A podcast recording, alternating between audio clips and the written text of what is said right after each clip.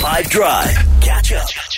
So there was a WTA tennis match on this weekend. It was a final, uh, so there was a title on the line. Uh, Marta Kostyuk of Ukraine defeated Varvara Gracheva of Russia. Uh, and you know, when a tennis match ends, uh, there's a handshake over the net.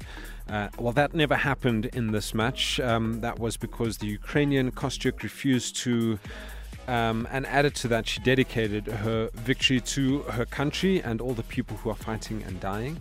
Uh, I wanted to take a look at other handshakes snubs in sport. Uh, one that sticks out like a sore thumb to me was between Luis Suarez and Patrice Evra of Liverpool and Man United at the time. Suarez allegedly racially abused Evra in, in one game, and in the reverse fixture, Evra refused to shake the Uruguayan's hand in the pre game handshakes. Um, turns out there are actually a lot of examples in football and uh, quite a couple of uh, well a couple of examples involving former Chelsea captain John Terry. He was found uh, guilty of racially abusing Anton Ferdinand, brother of Rio. Uh, so Anton Ferdinand didn't shake his hand before a Chelsea QPR game. Uh, not only Ferdinand, but Park Ji Sung as well, who was the QPR captain at that time. Uh, he was backing up his teammate in that regard. Then John Terry had an affair with uh, his then teammate's wife, Wayne Bridge.